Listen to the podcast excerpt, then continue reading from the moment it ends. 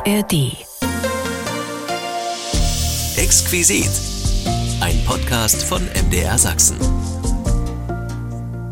Diesen Podcast bekommen Sie jede Woche neu in der App der A R D Audiothek. Und damit herzlich willkommen zu unserem Exquisit-Podcast. Sie nehmen heute rechts und links eines Laufstegs Platz. Und dann beschauen wir noch einmal die Mode in der D D R. Vom Petticoat der fünfziger über die bunten Kleider der siebziger bis zu den Karottenhosen und Schulterpolstern der achtziger. Wer entwarf die Mode im Osten und wie wurde sie hergestellt? All das begucken wir heute nochmal. Kleider machen Leute. An den Schuhen erkennt man den Mann. Mode war schon immer Thema und kommt wohl auch nie aus der Mode. Haben Sie noch ein Kleidungsstück von früher im Schrank? Wie war denn die Mode überhaupt damals? Und wer waren die Menschen, die sie gemacht haben? Das finden wir gemeinsam raus. Unter anderem mit Elfriede Selig. Die Modefrau war Schneiderin, Mannequin, Konstrukteur und Direktorin des V E B Damenkonfektion, der DAKO Plauen. Und sie weiß zu erzählen, dass sogar Designer Wolfgang Joop Anteil an der Mode in der D D R hatte. Unsere Designer wurden eigentlich international angeleitet. Und zwar durchs Modeinstitut. Wir hatten zu jeder Halbjahreskollektion eine Anleitung vom Modeinstitut. Das Modeinstitut hatte ja einen guten Kontakt zur Industrie aufgestellt und war auch verantwortlich, die internationale Mode uns vorzustellen. Für Export gab es dann auch in Leipzig immer halbjährlich eine Anleitung von westdeutscher Firma. Unter anderem hat auch der damals sehr junge Wolfgang Joop uns angeleitet. Er hat seine Sache ganz gut gemacht und hat uns die neuen Schnittlinien und Führungen in Farbe und Gestaltung eben immer sehr offen und gut dargelegt. War immer sehr interessant und unsere Gestalter, die waren irgendwie begeistert. Unser Thema im Exquisit-Podcast, die Mode in der D D R. Wenn Sie Fragen oder Anregungen haben, schreiben Sie uns gern eine Mail an exquisit punkt m d r punkt d e. Ich bin Imme Tröger und jetzt freue ich mich auf die Modenschau mit Ihnen. Wir sind heute auf Modenschau. Von A wie Anprobe bis Z wie Zylinder begucken wir die Mode in der D D R. Kleider machen Leute, so kleidete sich der Osten. Erinnern Sie sich noch an Niethosen, Parker und Schulterpolster? Westhover und Schlaghosen, Steppjacke und Fellweste? Wie kleidete sich denn nun der Osten? War er farbenfroh oder eher einheitlich?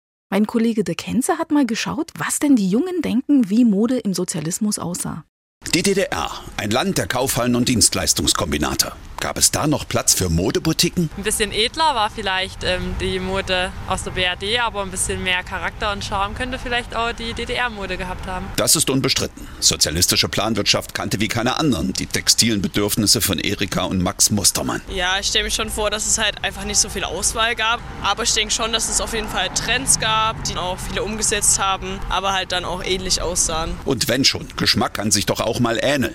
Wenn Jugendliche zum Fahnenappell alle blaue Bluse trugen, war das kein Zwang, höchstens Pflicht. Alle waren verrückt nach Obertrikotagen aus Polyester.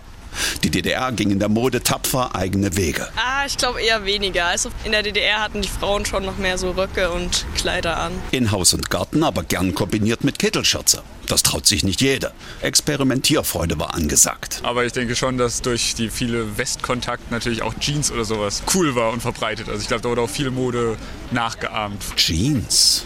Jeans. Nie gehört. Was soll das sein? Na, ich vermute, dass es was war, was man sich schon gewünscht hat zu tragen, aber was vielleicht auch nicht so ganz leicht zu bekommen war. Ich verstehe nicht. Kleidung ist aus Stoff und Stoff gibt es doch überall. Ja, ich glaube, Jeans, denke ich, ist um den blauen Stoff. Der wächst irgendwo in Mittelamerika. Die Pflanze, die für diese blaue Färbung zuständig ist. Und deswegen war das schwierig, weil es eben kein Bruderstaat war. Moment mal, du meinst Niethosen? Die hatten wir doch auch. Ein Beinkleid ganz nah am Westoriginal. Wie zum Beispiel wie so ein Kleidungsstück vernäht ist zum Beispiel. Das war vermutlich unterschiedlich, aber es ist nichts, was einem unbedingt ins Auge springt. Allerdings hatten viele Hüter des Sozialismus überempfindliche Augen. Wenn man beispielsweise als Schüler mit einer Westjeans in die Klasse kam. Was glaubt ihr, konnte da passieren? Die Leute haben geguckt, vielleicht wollten einige auch eine Jeans haben und haben dann gesagt, hey, woher hast du die her und sowas. Das auf jeden Fall, aber ich meine mehr so offiziell. Könnte ich mir schon vorstellen, dass die Lehrkräfte da, dass es denen aufgefallen wäre. Es gab bestimmt einige, die dann natürlich auch dafür angeschaut wurden und auch vielleicht mal mit einem griffigeren Blick. Manch einer hat es so bis vor den Schreibtisch des Schuldirektors gebracht, um seine Kleiderwahl zu rechtfertigen. Über Mode wird eben schon immer viel diskutiert. Unser kleidvolles Thema heute ist die Mode in der D D R.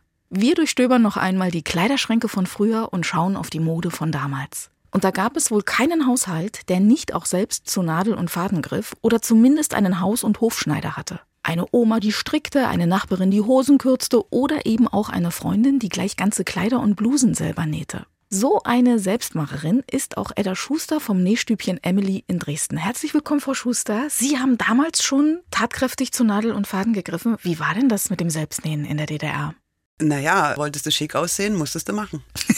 Ganz einfach. Und es gab viel, viel Improvisation. Es gab Westkataloge mhm. und es gab die, die Westsachen geschickt bekommen hatten. Die waren natürlich meist ein bisschen altmodisch, weil es alte Sachen waren. Und die haben wir uns umgestrickt. Das war also nicht gestrickt im Sinne, sondern umgenäht. Mhm. Wir haben das auseinandergetrennt und neu vernäht und auseinandergeschnitten. Und also das war das jetzt so sehr strapazierte Wort Upcycling. Das haben wir praktiziert, ohne zu wissen, wie es heißt. Und zwar jeden Tag.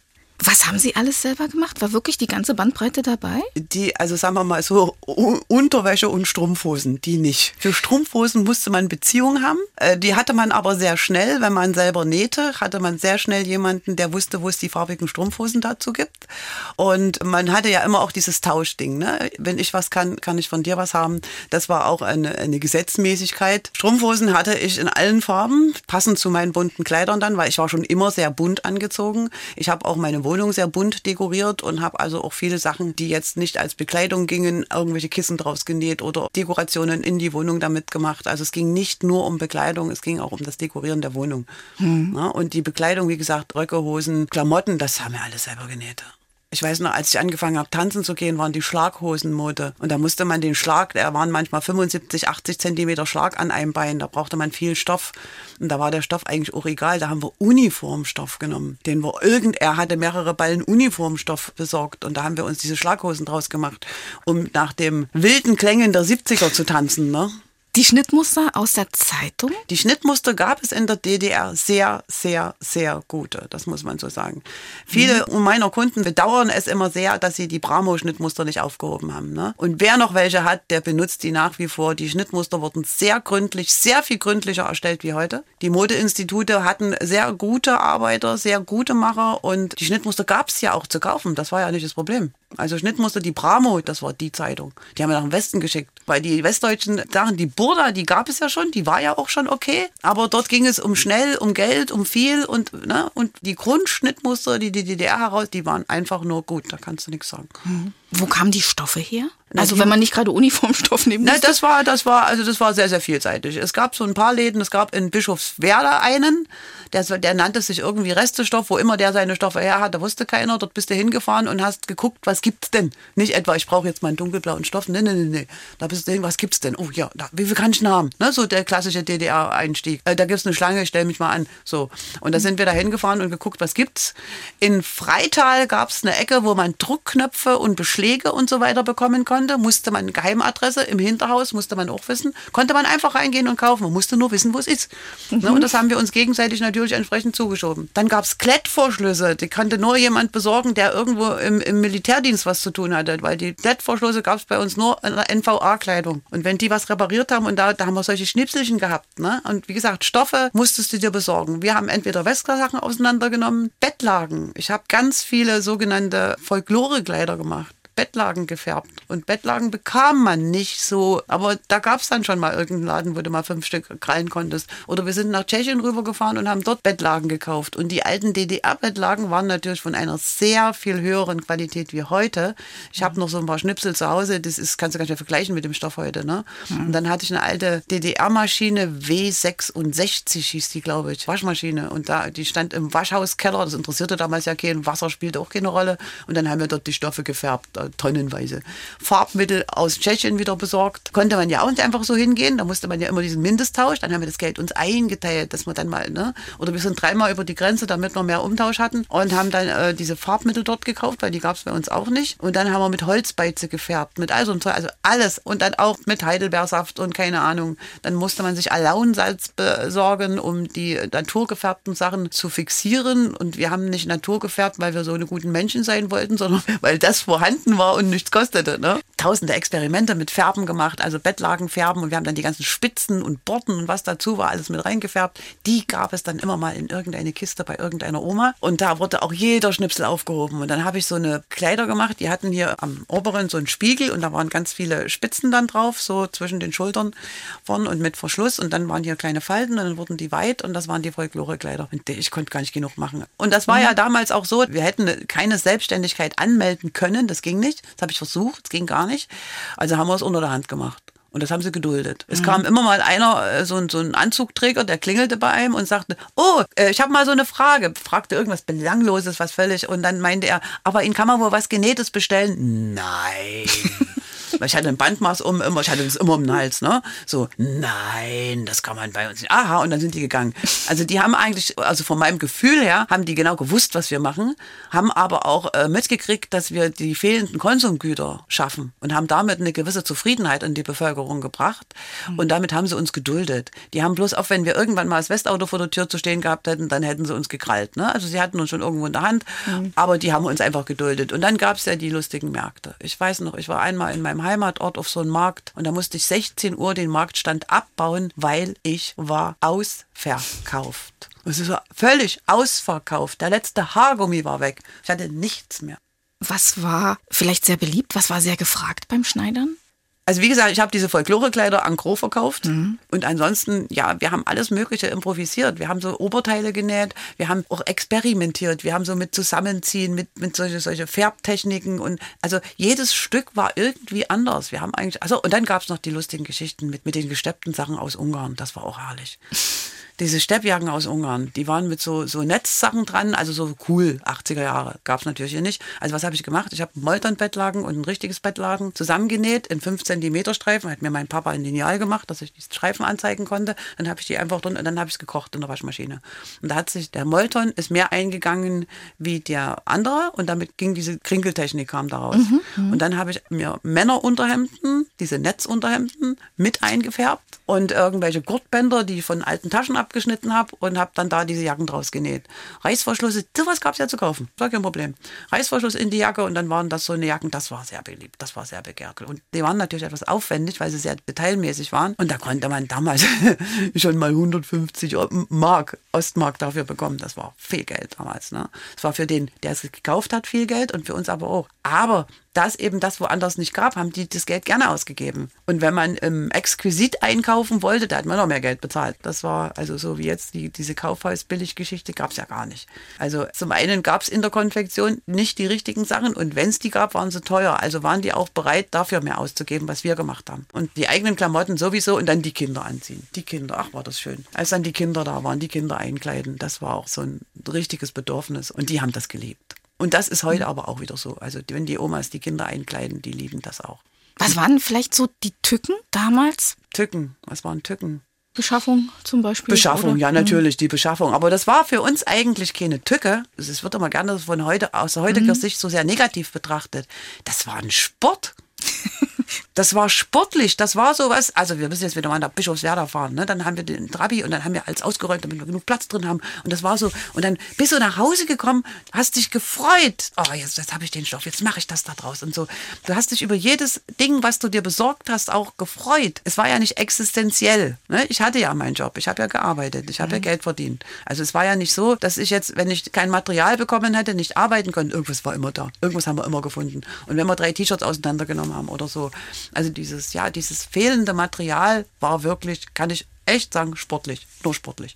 Gibt es irgendetwas, woran Sie sich besonders erinnern, weil es vielleicht auch besonders schön war, wo Sie sagen, das war, das war ein Traumkleid oder so einen Mantel habe ich nie wieder gesehen oder weil es vielleicht auch sowas von chaotisch zuging, bis das Ding fertig war? Jedes einzelne Stück. Kann ich wirklich nur sagen, jedes einzelne Stück. Ansonsten Kostüme, Verkleidungen waren auch für mich wichtig. Ich bin immer zu Faschingspartys gegangen. In meinen Studentenzeiten habe ich immer die Torte gewonnen. Der erste Preis war immer eine Torte. Das war eine verrückte Zeit, äh, die Studentenzeit. Und da habe ich also auch schon genäht, ja. Makramee war auch so eine irre Sache. Makramee, das haben wir aus alten Stricken gemacht und Einkaufsnetze, da habe ich fürs Einkaufsnetz fünfzehn Ostmark bekommen und die habe ich während der Vorlesung unterm Tisch geknüppelt. Aber wie gesagt, so, so richtig das große Highlight kann ich jetzt so nicht sagen, weil es war wirklich jedes einzelne Stück. War mit Liebe gemacht, war mit Fantasie gemacht, mit Energie auch und mit wirklich mit diesem Gedanken, das ist meins, das ist einzigartig, aber jetzt gar nicht so aufgesetzt. Das hat sich einfach so ergeben. Es war alles sportlich, es hat alles ungeheuren Spaß gemacht. Und wenn ich heute meinen Kunden, wenn die sagen, oh, ich weiß gar nicht, wann ich das machen soll, sage ich, Kinder und Männer in den Zoo, ist das Projekt größer nach Moritzburg, dann habt ihr Zeit. Setzt euch zusammen und näht. Also die Leidenschaft ist ja nach wie vor da, das Herz flammt immer noch für Mode. Was machen Sie heute? Ich habe heute den Stoffladen. Und dieser Stoffladen war mir ein ungeheures Bedürfnis. Und ich habe wirklich am einundzwanzigsten Januar hat man in der aktuellen Kamera durchgegeben, dass wir uns ab morgen selbstständig machen können. Und da habe ich am nächsten Morgen um neun stand ich im Rathaus bei uns. Es war noch D D R, ne? Mhm. Und habe gemeint, ich möchte mich Selbstständigkeit anmelden. Ich, wir dürfen das jetzt. Da kam eine Dame raus und sagte, kleinen Moment mal, ging wieder rein, schob einen jungen Mann vor sich her, der sagt, guten Tag, ich bin daher sowieso, ich bin so eben zum Bevollmächtigen der selbstständigen Berufen worden. Ich weiß nicht, was ich machen soll. Das war der Anfang. Dann hat er ein großes Buch aufgeschlagen. Wir haben wirklich in der Besenkammer unter so einer Glühbirne gesessen. Und da hat er meinen Namen, eine Eins, meinen Namen und Schuster und Nähen dahinter geschrieben. So, dann kam ein langer, steiniger Weg. Das war also, wie gesagt, im Januar. Ich musste dann kündigen. Man wollte mich nicht kündigen lassen im Dampfkesselbau. Meinte man, ich hätte drei Monate Kündigungsfrist. Hatte dann einen Raum in der Nähe meiner Wohnung gefunden. vierzehn Quadratmeter, absolut unsaniert. Kein Ofen, kein Klo drin. Das war einfach so chaotisch, so furchtbar. Habe ich einfach außen rosa angemalt, habe ich keinen gefragt. Heutzutage undenkbar. Ich weiß noch, da kam dann mal so ein Künstler und hat gesagt, er hat sich immer überlegt, wer das ist, der eine Ladentür rosa anmalt. Ich wollte einfach auffällig sein. Ne? So. Und dann habe ich dort angefangen eigentlich mit Änderungsschneiderei, weil ich für eine Freundin immer diese Westsachen umgenäht habe und dachte so mit der Änderungsschneiderei, das ist erstmal der Anfang und wollte dann auch Klamotten nähen.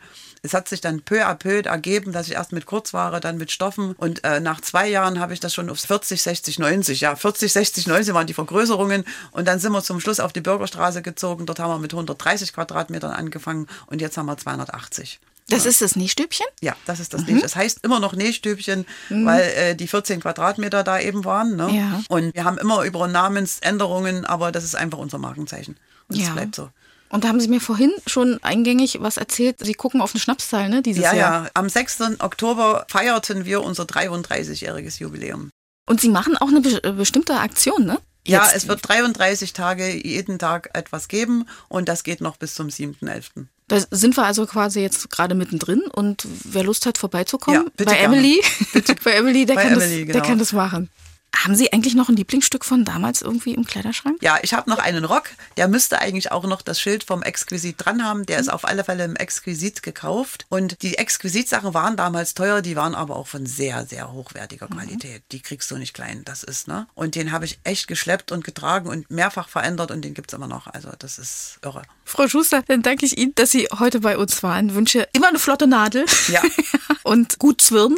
Ich danke auch, ne? Mhm. Hat Spaß gemacht. Schön, dass Sie da waren. Ja. Danke. Unser anziehendes Thema heute. Wir erinnern uns an die Mode in der D D R. Und mein Gast Elfriede Selig hat diese Mode wirklich durch die Jahrzehnte miterlebt. Sie war Schneiderin, Gestalterin, Mannequin und Direktorin der DAKO Plauen, dem V E B Damenkonfektion Plauen. Und sie plaudert im wahrsten Sinne des Wortes aus dem Nähkästchen. Herzlich willkommen, Frau Selig. Gern geschehen. Wenn Sie uns einen kurzen Abriss geben sollten, wie Ihr Leben mit der Mode in der D D R aussah, was würden Sie uns alles erzählen? Wie hat Mode Ihr Leben begleitet? Was hat Mode mit Ihrem Leben gemacht? Was haben Sie alles erlebt? Was haben Sie alles getan? Ich habe im Grunde genommen Schneiderin gelernt im Handwerk.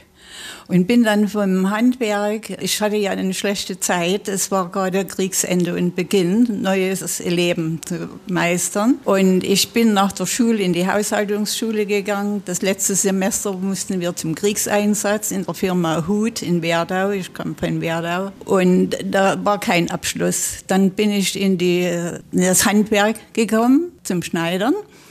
Habe dort nach zweieinhalb Jahren meine Gesellenprüfung machen können und habe dann ein Jahr in Zwickau als Modistin gearbeitet. Habe mich von dort aus in der Modeschule nach Blauen beworben. Da hatte ich drei Semester. Im vierten Semester wurde die Schule nach Chemnitz verlegt. Und ich wurde angesprochen, in der Blauner Damenkonfektion zu arbeiten. Und da hieß es, es kommt nicht drauf an, was man isst, sondern was man kann. bin aber an für sich dort sehr gut angekommen und eigentlich mein ganzes Leben dort verbracht. Ich habe als Konstrukteur angefangen und habe als Direktor für Erzeugnisentwicklung aufgehört. Habe eigentlich alle Nuancen in der Damenkonfektion kennengelernt und wurde dann auch später so mehr oder weniger als Springer eingesetzt. Hat mich sehr befriedigt. Meine Arbeit hat mich eigentlich geschult, geformt und ich war eigentlich voll zufrieden und begeistert. Ich hatte dann doch mehr oder weniger erstmal als Konstrukteur gearbeitet. Das war an für sich gut, denn irgendwie etwas zu bewirken und zu bewerkstelligen, was man im Straßenbild dann wiederfinden kann, das ist irgendwie sehr befriedigend. Was genau macht denn da der Konstrukteur? Der Konstrukteur entwickelt die Schnitte, die der Gestalter, der Designer zeichnet. Und wir müssen das dann in der Vorstellung auf Papier bringen, welche Schnittteile dazu notwendig sind. Also wir müssen schon schöpferisch arbeiten, um den Schnitt vor, die Schnittform eben richtig darzustellen, damit das Modell dann passt. Der freischaffende Künstler kann da machen, was er will, aber der Designer und Konstrukteur in der Industrie ist ja dann schon an bestimmten Dingen, an den Produktionsprozess gebunden. Das heißt im Materialverbrauch oder auch in der Fertigungszeit. Fertigungszeit so, es muss jedes Modell und jeder Arbeitsgang am Band durchführbar sein. Jetzt haben wir gehört, der V E B Plauener Damenkollektion war ein wichtiger V E B, also da sind sie angelandet und haben gesagt, sind auch nicht wieder weggegangen. Was wurde dann da genau produziert, hergestellt? Was kam von dort? Die Plauener Damenkonfektion war verantwortlich für Damenröcke, Blusen und Kleider. Unsere Designer wurden eigentlich international angeleitet. Und zwar durchs Modeinstitut. Wir hatten zu jeder Halbjahreskollektion eine Anleitung vom Modeinstitut. Das Modeinstitut hatte ja einen guten Kontakt zur Industrie aufgestellt und war auch verantwortlich, die internationale Mode uns vorzustellen. Für Export gab es dann auch in Leipzig immer halbjährlich eine Anleitung von westdeutscher Firma. Unter anderem hat auch der damals sehr junge Wolfgang Joop uns angeleitet. Er hat seine Sache ganz gut gemacht und hat uns die neuen Schnittlinien und Führungen in Farbe und Gestaltung eben immer sehr offen und gut dargelegt. War immer sehr interessant und unsere Gestalter, die waren irgendwie begeistert. Kann man also sagen, dass das keine festangestellten Modeschöpfer waren, sondern es waren schon freie Modekünstler? Nein, die Industrie hatte schon feste Angestellte, festangestellte Gestalter und die Gestalter, die waren direkt verbunden auch mit der Industrie. Also wir haben freie Menschen, die kommen und zum Beispiel Seminare geben, so ähnlich, so kann man sich das vorstellen, wie der Herr Joop, der Ihnen da was erzählt und zeigt. Und wir haben festangestellte Kreateure, so sag ich mal, die Mode machen und Sie reden immer von Industrie. Das heißt, wir reden wirklich von, was in den Kaufhäusern zu kaufen war, was in die Läden kam, also quasi für jedermann in großen Mengen auch hergestellt wurde. So kann man das sagen. Der Betrieb als solche hatte ja einen Plan zu erarbeiten oder, und zu erfüllen. Wir hatten von Staatsseite aus den Kontakt zu Webereien bekommen und hatten dadurch auch immer eine bestimmte Menge an Material zu disponieren. Die Disposition fand jeweils halbjahres statt, einmal für Frühjahr, Sommer und zum anderen Herbst, Winter. Und aus diesem Material, welches uns die Webereien zur Gewebemesse vorlegten, konnten wir auswählen in bestimmten Farben und in unterschiedlichen Designs. Und daraus entstand dann eine Angebotskollektion, die im Rahmen der Erzeugnisentwicklung, also sprich mit Gestaltern oder Designern und Konstrukteuren, fertig gemacht wurde. Die Angebotsmodelle waren in der Größe zweiundvierzig und der Handel konnte dann disponieren nach oben oder nach unten, das heißt von achtunddreißig bis Größe vierundfünfzig.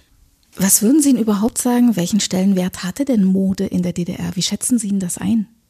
Der Stellenwert ist in der D D R genauso gewesen wie in den ganzen europäischen Ländern überall auch. Da gab es keine Ausnahmen und auch keinen Unterschied. Denn es wurde alles von internationaler Ebene, oder sprich, der Ursprung kommt ja mehr oder weniger von Paris oder London. Und äh, danach hat sich ja eigentlich der ganze europäische Kontinent gerichtet. In der Farbdesignierung, in der Linienführung und im gesamten Aussehen. Und so wie unser Straßenbild war, war das Straßenbild eben auch überall. Jetzt habe ich schon viel vom Modeinstitut gehört. Was war denn das genau? Wie dürfen wir uns das vorstellen? Was macht denn so ein Modeinstitut? Wo sitzt denn das? Was will denn das? Das Modeinstitut der D D R saß in der Brunnenstraße in Berlin und hatte eigentlich, wie schon bereits erwähnt, einen sehr guten Kontakt zu den Konfektionsindustrien. Also das heißt nicht nur zur Damenmode, sondern eben auch zur K O B, sprich Kindermode, oder H O B, sprich Herrenmode. Die Konsultation zwischen Modeinstitut und Industrie schätze ich als sehr gut ein, denn sie waren eigentlich immer der Maßstab von dem, was wir dann bringen und zeigten und entwickelten. War das eigentlich auf die D D R gut verteilt? Gab es Modezentren? Sachsen hat ja zum Beispiel viel Textilindustrie auch gehabt. Gab es Modezentren, wo auch entworfen wurde, wo man kreiert hat? War das gut verteilt oder gab es da vielleicht ein, zwei Plätze, wo man sagt, ja, das war Berlin und Leipzig oder Plauen? Für die D O B war die Damenkonfektion sehr stark vertreten in Plauen und auch in Berlin. Das war so ein indirekter Konkurrent, aber nicht so, wie man das vielleicht unter den heutigen Bedingungen sieht, sondern Konkurrent in guter gemeinsamer Zusammenarbeit oder auch gegenseitiger Aussprache. Jetzt haben wir gehört, es wurde kreiert, es wurde hergestellt. Womit wurde denn hergestellt? Wo kamen denn eigentlich die Stoffe her? Was waren das überhaupt für Stoffe? Gab es auch Lieblingsstoffe, wo man sagt, das waren so Klassiker, aus denen wurde ganz viel gefertigt? Da muss ich davon ausgehen, dass ja die D D R ein Land eigentlich ohne Importe war. Es musste alles selbstständig von sich aus entwickelt werden. Und wir haben von Textilkommerz beziehungsweise vom Ministerium für leichte Industrie eben auch die Betriebe wie zum Beispiel Modedruck in Gera oder Palla in Klauchau. Dort hatten wir dann unsere Mengen größtenteils disponiert, neben anderen weiteren kleinen Webereien. Und da hatten wir dann eben unsere Materialien in Kammgarn, in Baumwolle oder in Taft und Seide eben disponieren können, je nachdem, welche Erzeugnisse die speziellen Webereien bereitstellten für uns. Hat man in der Arbeit unterschieden zwischen Alltagsmode, Abendmode, vielleicht auch Berufskleidung? Also war das aufgeteilt, dass man sagt, ihr in Plauen, ihr macht Alltag, wir Berlin, wir machen die Abendroben für die höhere Gesellschaft. Gab es da so ein bisschen Aufteilung? Nein, wir hatten eigentlich alle Sortimente, je nach Material, was wir zur Verfügung hatten, wurden eben Tageskleider, Festkleider oder auch Umstandskleider oder für Jugendmode bestimmte Typen angefertigt. Jetzt haben wir schon gehört, also natürlich gab es auch Abendmode, und wenn wir heute so an Modenschauen denken, also man sieht dann immer Claudia Schiffer irgendwo laufen, ja, oder solche Modenschauen von Karl Lagerfeld, das ist so legendär und so schon so eine Institution gewesen. Gab es eigentlich in der D D R auch Haute Couture, so wie man das aus Paris kennt? Gab es auch sowas, solche Schauen? Haute Couture schauen in diesem Sinne, wie das Paris oder London bringt, gab es bei uns nicht. Unsere gute Mode hatte mehr oder weniger die Möglichkeit, auch an Importstoffen ranzukommen, und da spreche ich von Exquisit. Die Exquisit hatten an für sich auch noch zum Teil eigene Gestalter, und diese Entwürfe, die haben wir dann übernommen und haben sie in der Produktion umgesetzt. Es wäre vielleicht noch zu sagen, dass wir alle Sortimente gearbeitet haben. Ob Sportkleider oder Tageskleider oder Festkleider oder Jugendweihekleidung. All diese einzelnen Designs haben wir auch gestaltet. Sie haben auch Berufskleidung hergestellt. Mir wurde da was erzählt von Hotel Zinnowitz. War das dann auch Berufskleidung? Berufskleidung als solches haben wir nicht direkt hergestellt, aber es gab an unserem Betrieb immer mal wieder Sonderaufträge, die wir natürlich erarbeitet haben, beziehungsweise man hat ja immer die Erzeugnisentwicklung den Hut aufgehabt. Es waren immer so Sonderaufträge, die wir in Sonderleistungen eben auch gemacht haben, wie zum Beispiel Hoteleinkleidung. Da gab es eben bestimmte Hinweise, was die Kleidung eben ausdrücken soll oder was sie nicht darf, was sie unbedingt braucht, was ein einzelner Gast im Hotel überhaupt gar nicht einschätzen kann, welche Dinge so eine Kleidung benötigt, um eben gut auszusehen. Oder wir haben zum Beispiel eben auch die Olympiakleidung gearbeitet. Da hatte ich auch die Verantwortung, wieder das alles zu organisieren. Also so Sonderaufträge, da war ich so gut wie ein Springer, war ich ständig derjenige, der einen Hut auf hatte. Viel Spaß hat eigentlich die Fertigung der Olympiakleidung gemacht. Die Entwürfe waren ja vorzeitig schon gemacht, auch wiederum vom Modeinstitut in Absprache mit dem Olympiakomitee. Das war ja eine sehr lange Vorbereitung für das Jahr vierundsiebzig, die Olympiade in München. Und es ist ja so, dass die Sportler nicht unbedingt eine Größe haben, die die Konfektion bietet. Anhand des Sportes, die die jeweiligen Sportler ausüben, hat sich ja auch die Figur verändert. Zum Beispiel, der eine hat lange Beine, der andere hat stärkere Oberschenkel, der andere hat stärkere Oberarme. Was an für sich die Maßeinheit der normalen Körpergrößen nicht beinhaltet. So war ich beauftragt, mit meinen Fahrern die ganzen Sportstätten abzufahren und die Damen, die wir einzukleiden haben, zu bemessen, um eben eine passende Kleidung anzufertigen. Die Kleidung, das war eine dreiteilige äh, Jersey-Kleidung in vier Farben, in hellblau, in gelb, in rosé und zartgrün. Sie bestand aus einem Oberteil, so ein Nicky, eine lange Hose und eine kurze Hose. Und hatte dann die Techniker beauftragt, dazu den Schnitt zu machen und für den jeweiligen Sportler eben die entsprechenden Maße einzuarbeiten. Nach dem halben Fertigung sind wir dann nochmal auf Strecke gefahren, um die Sachen anzuprobieren, damit die dann eben auch passgerecht da sind. Und am Ende hatten wir dann auch die Möglichkeit zur Einkleidung nach Weißensee in die Sporthalle eine ganze Woche mit anwesend zu sein, um die Sportlerinnen eben einzukleiden und zu kontrollieren, ob unsere Modelle auch gut passten. Korrekturen waren dann nur geringfügig nötig, aber ich glaube, ansonsten war alles soweit einverstanden und gut, denn unser Betrieb hatte daraufhin eben auch irgendwie eine Anerkennung erhalten.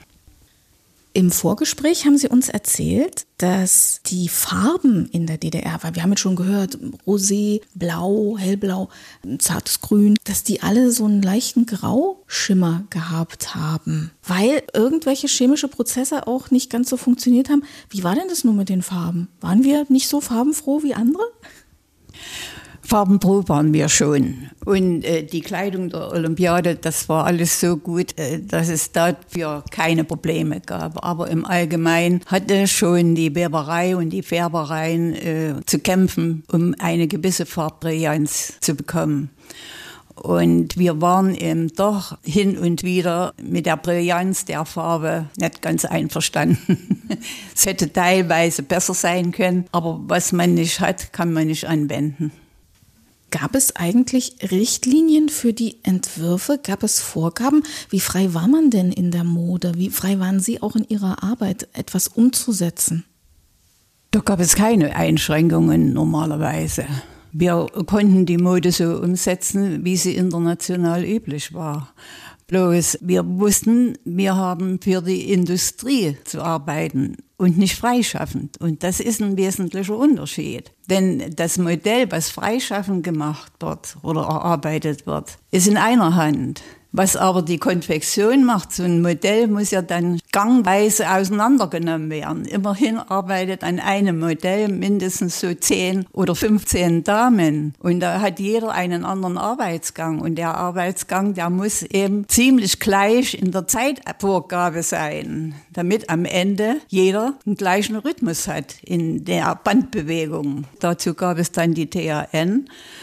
die T H N-Näherin und die Stopperin sozusagen, die haben das Modell dann so vorbereitet für die jeweilige Brigade, wie die besetzt war, denn auch die Brigade hatte unterschiedliche Mitglieder. Und es musste vor allen Dingen alles maschinell gearbeitet werden. Handarbeit gab es nicht. Handarbeit war eventuell mal Knopf annähen oder Haken und Ösen annähen. Aber später äh, durch die Rationalisierung der Maschinen auch und der gesamten Industrie gab es eben Saumnähmaschinen, Knoblauchmaschinen und Knopfannähmaschinen, Bügelautomaten und alles. Das äh, fiel eben die Handarbeit dann weg. Gab es denn auch feste Zeiten für Modeereignisse, also Messen zum Beispiel? Es gab sicherlich auch eine Modemesse, Modeschauen. Gab es da so Ereignisse im Jahr, wo man auch darauf hingearbeitet hat, wie so eine Halbjahreskollektion? Ja, wir hatten schon Sonderaufträge, zum Beispiel Modenschau, für Messemodenschau haben wir dann schon extra Modelle gemacht, die ähm, eine industrielle Fertigung brauchten. Da war dann schon Handarbeit dran.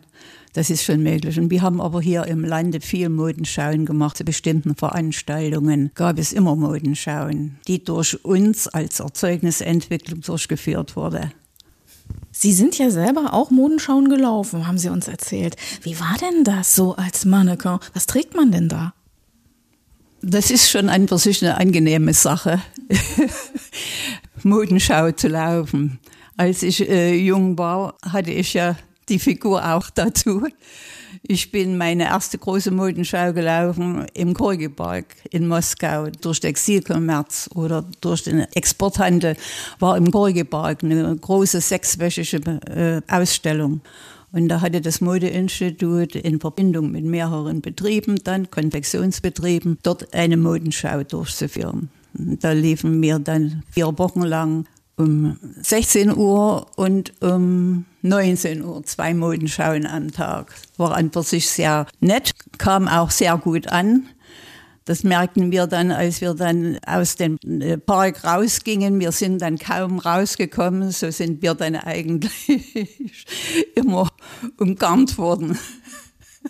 Wie gesagt, anfangs bin ich mitgelaufen, dann habe ich konferiert und als ich dann aber keine Zeit mehr dazu hatte, hatte ich das dann einer Gestalterin überlassen, die das dann weiterhin durchgeführt haben. Aber zu besonderen Anlässen, egal wo auch immer, waren wir gefragt als Modenschau. Und die Modenschau-Modelle waren dann an für sich schon Sondermodelle zum Teil.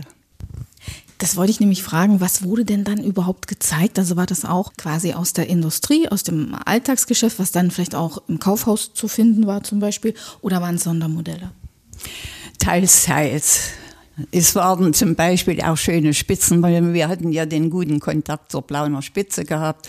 Und da gab es natürlich eben auch eine ganze Menge Abendrobe in Spitze oder in Seide. Und das war an für sich dann schon schön. Und Eibenstock zum Beispiel äh, war die Paillettenindustrie sehr aktiv. Auch äh, das hatten wir dann mit einbeziehen können, was ja an für sich in der Produktion eben selten gefragt war.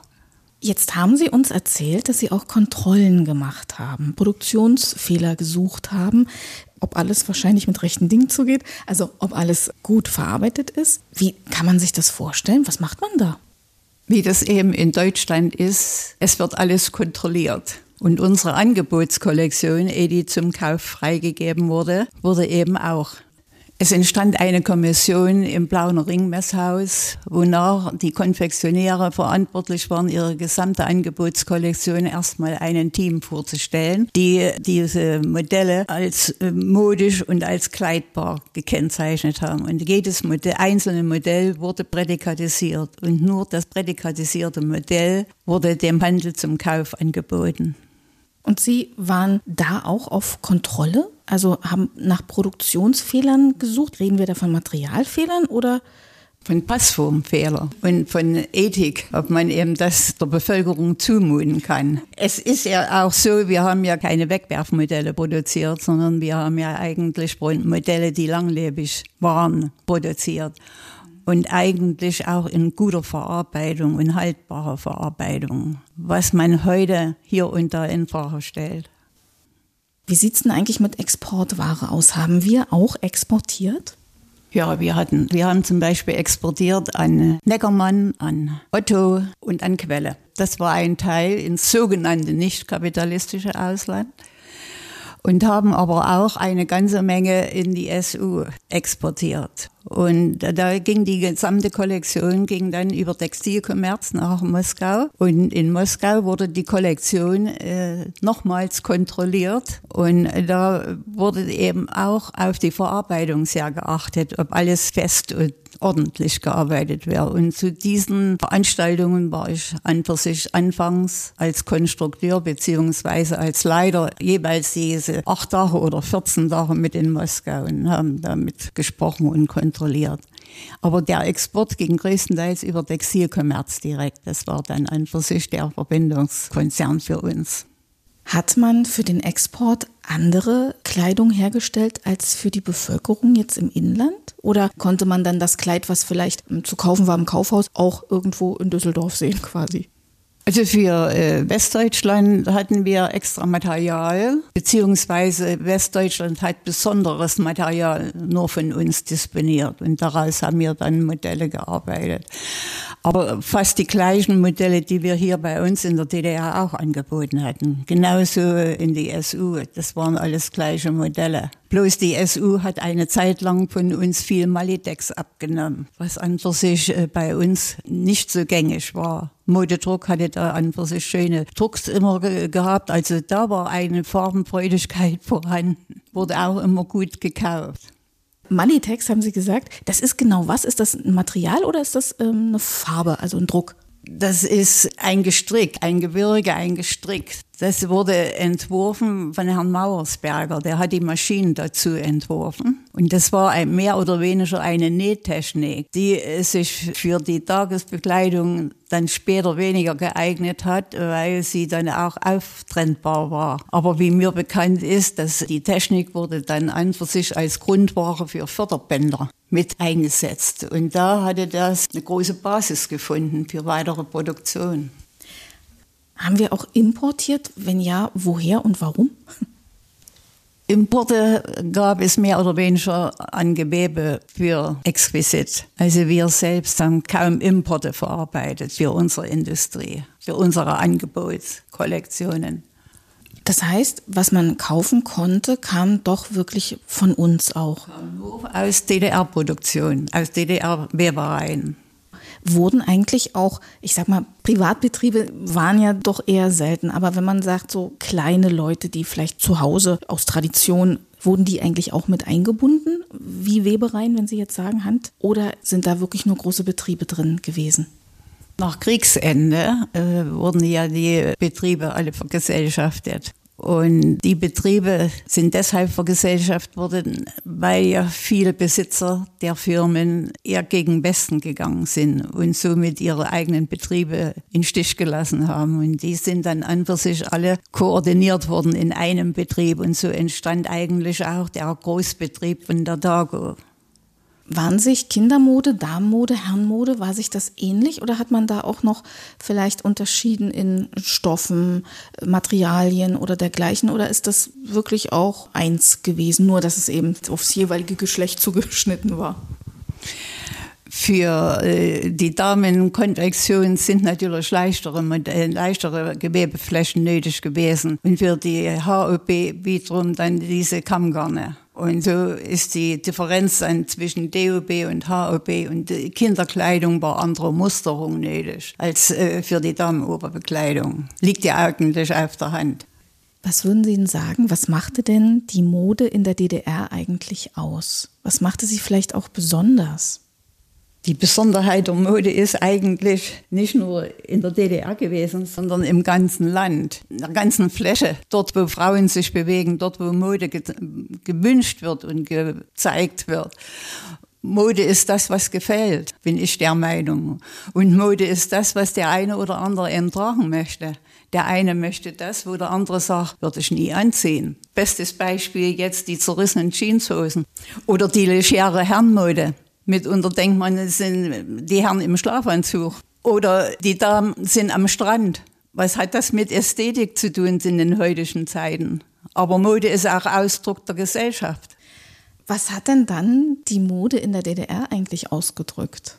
Kann man das so sagen?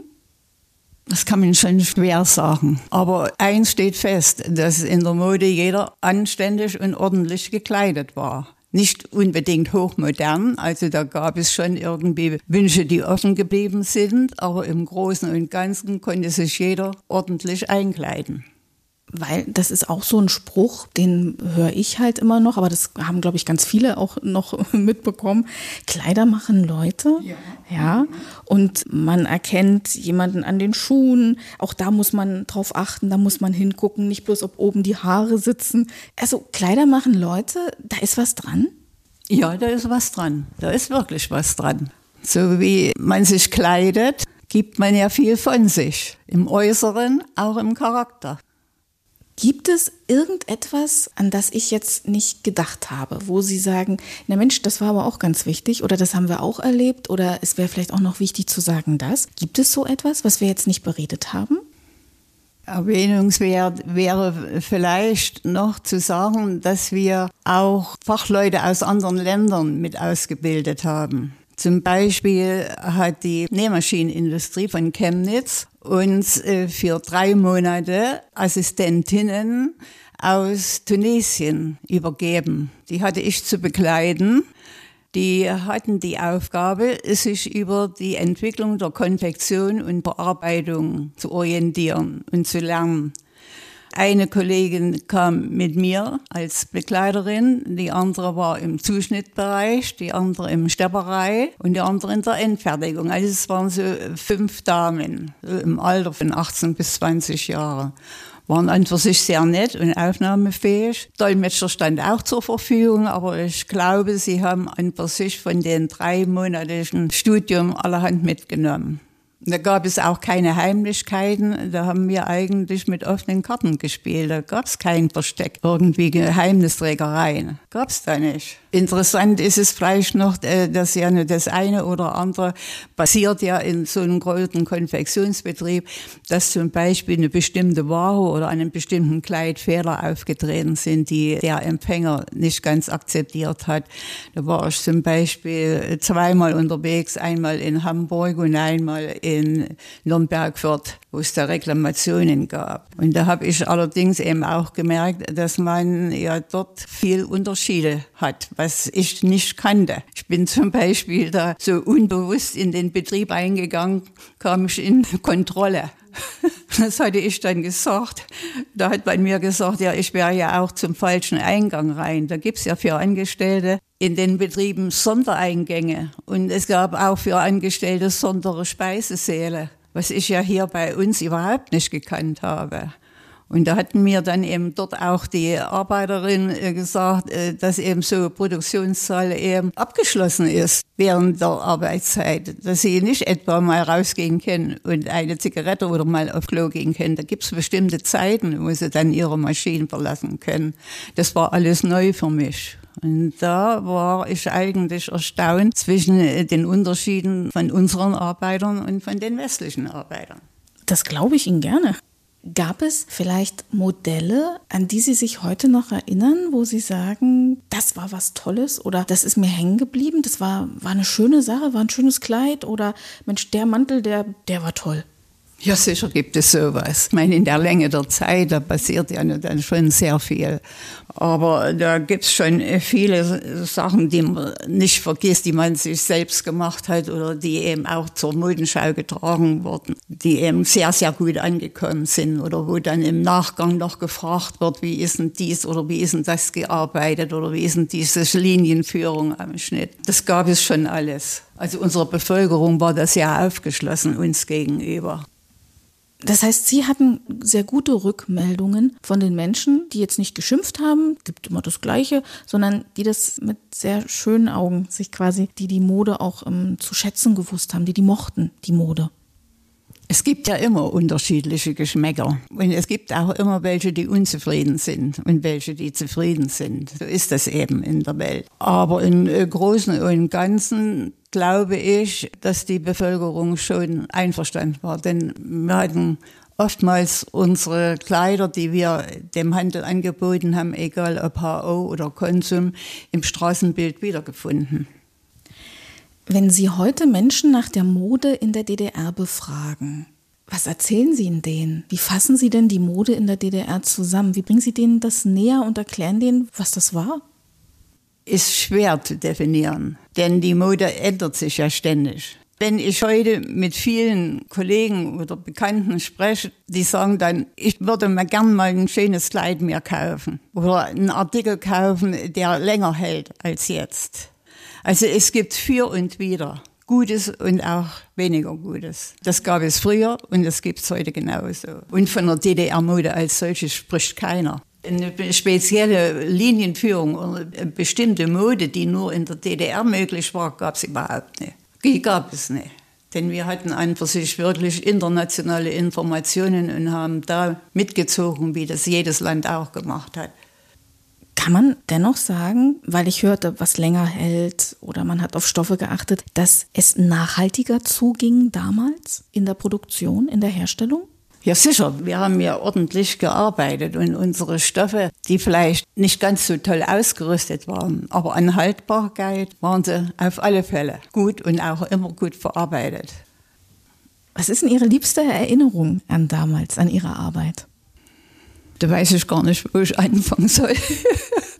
Ich habe ja in meinem Leben eigentlich alles durchgemacht.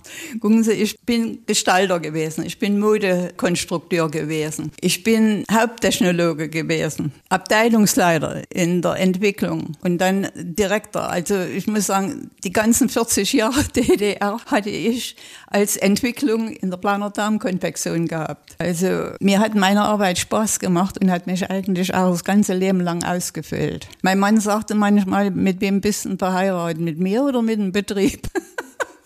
Aber das war in Jux gesagt. Macht das auch die Schönheit von Mode aus, die diesen Beruf so besonders macht? Die Stoffe, die Farben, dass man sich einfach mit Schönheit umgibt auch? Ja, das inspiriert auf alle Fälle. Also man ist da zufrieden. Es ist ja ein schöner Beruf. Es gibt da kaum Ärger. Es ist ja immer was Schönes, Frauen anzuziehen und mit schönen Frauen Umgang zu haben. Das ist es ja extra noch. Ja, Frau Selig, dann danke ich Ihnen, dass Sie uns erzählt haben von Ihrer Mode und uns einen Einblick gewährt haben in so eine besondere Welt und in so tolle Mode auch. Vielen, vielen Dank. Bitte sehr, war gern geschehen. Das war unser Exquisit-Podcast zum Thema Mode in der D D R. Vielen Dank, dass Sie uns gelauscht haben. Den nächsten Podcast gibt es in einer Woche und jederzeit auch in der App der A R D Audiothek. Da finden Sie auch Radio macht Geschichte, den Podcast zu hundert Jahren Radio. Und wenn Sie Fragen oder Anregungen haben, schreiben Sie uns gern eine Mail an exquisit at m d r punkt d e. Exquisit, ein Podcast von M D R Sachsen.